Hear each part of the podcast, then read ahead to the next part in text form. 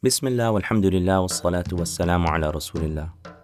They say just as our bodies need nourishment to survive, our souls need to be nourished as well. But the question is, how often do we feed our souls? Welcome to Soul Food, a podcast about spiritual refinement.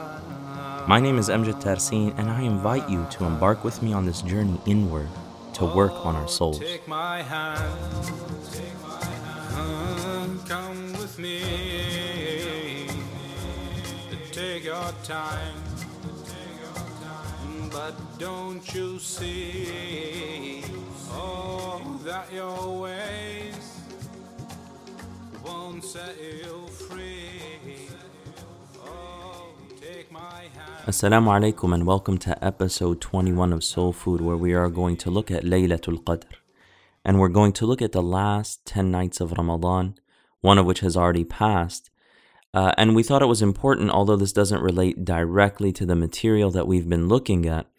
Uh, it would we would really be remiss if we didn't talk about Laylatul Qadr and the importance of these last nights of Ramadan and the opportunity that we have uh, before us in the great reward and the blessings and the mercy that Allah subhanahu wa ta'ala pours upon the hearts of the believers, particularly in these blessed nights.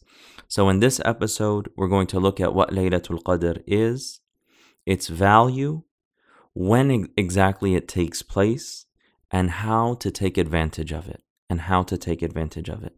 Allah subhanahu wa ta'ala says in the Quran, أعوذ بالله من الشيطان الرجيم, إنا أنزلناه في ليلة مباركة. That Allah says in Surah Al-Dukhan that truly we revealed the Quran in a blessed night. That we revealed the Quran in a blessed night, which is Laylatul Qadr, which is translated as the night of power or the night of destiny or the night of glory. Uh, I prefer sort of the, the night of glory and the night of great worth because Qadr just means of great value. Uh, and it has other meanings as well. Allah subhanahu wa ta'ala says in the surah that is related directly to Laylatul Qadr, Inna anzalnahu fi laylatil qadr. Truly we revealed the Quran on the night of glory. وَمَا أَدَرَاكَ مَا لَيْلَةُ الْقَدْرِ And what could actually explain to you what the night of glory is? Like how can you actually fathom the greatness of this night? لَيْلَةُ الْقَدْرِ خَيْرٌ مِّنْ أَلْفِ شَهْرٍ The night of glory is better than a thousand months.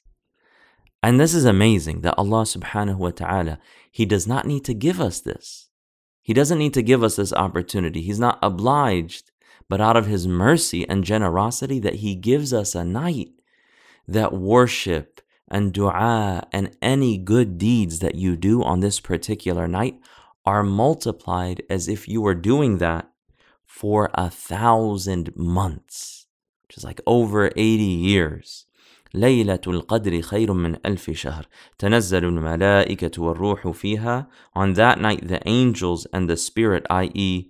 the angel Gabriel descend again and again with their Lord's permission on every task سلام هي حتى مطلع الفجر There is peace on that night until the break of dawn So it is from the time of sunset all the way till the time of Fajr that it becomes this extremely special time.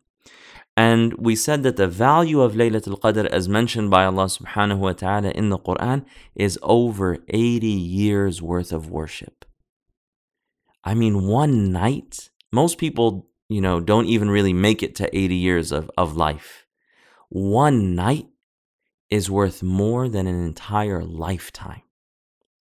I mean, that's the mercy of Allah subhanahu wa ta'ala that out of His wisdom and knowing the nature of human beings, we have these nufus, and that's what we've been talking about this entire, uh, this entire podcast is these nufus, right?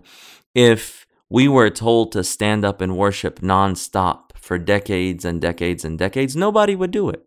Very few people would do it, if any at all.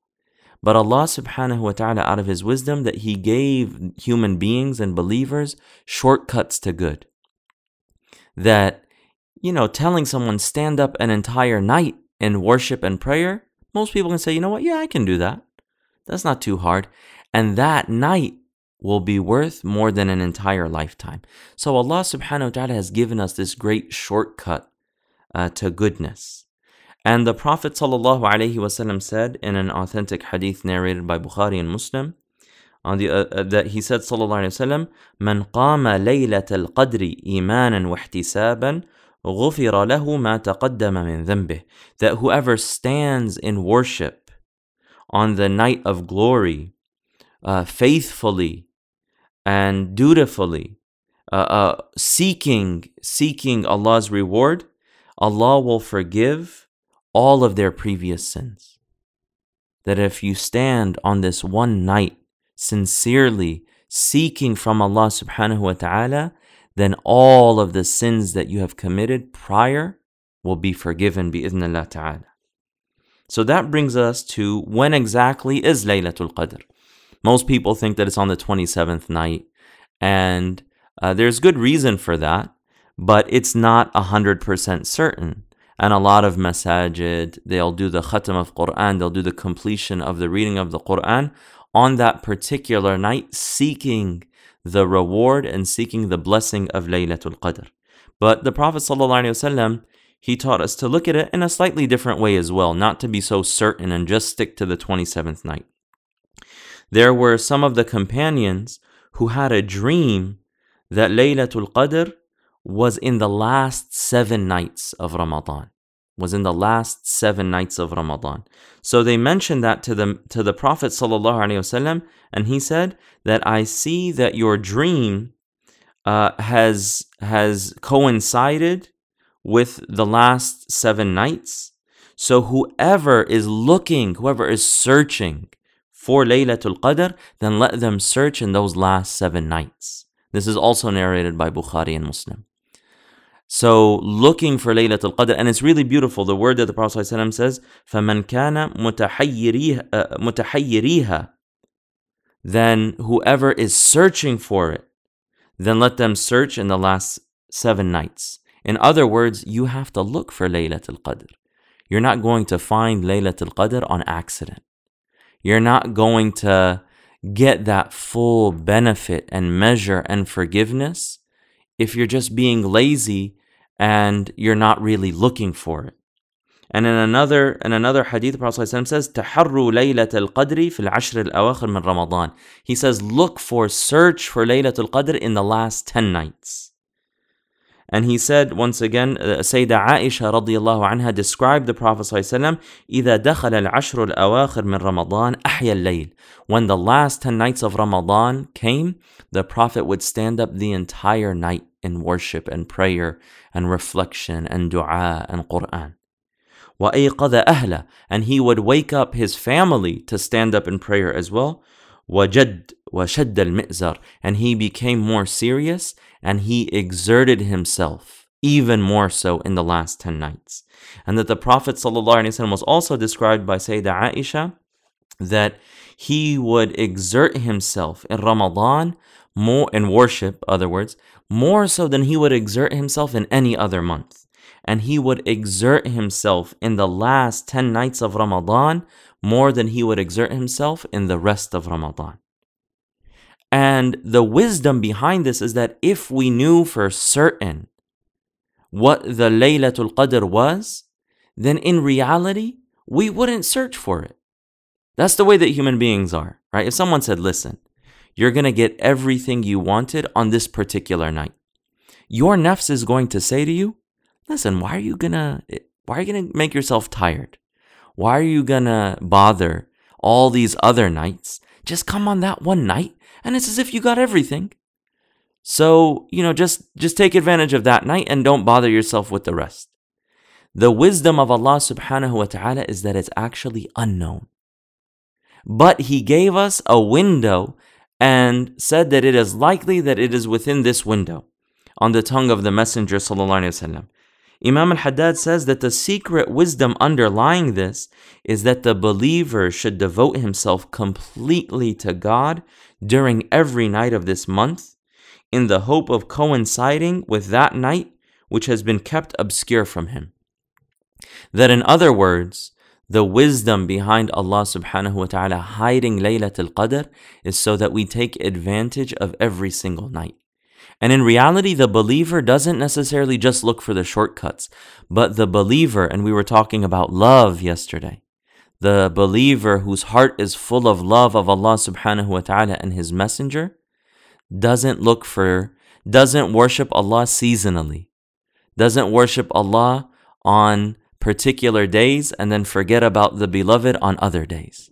So the lover searches for the reward and Allah's mercy in every single night of these nights that's coming to us.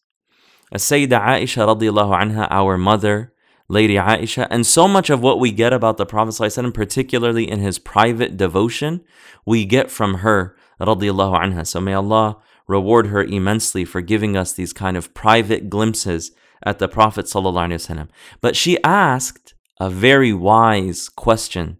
She said, O Messenger of Allah, if it's the night of glory, if it's Laylatul Qadr, what should I say in that night? What dua should I particularly make uniquely on that night?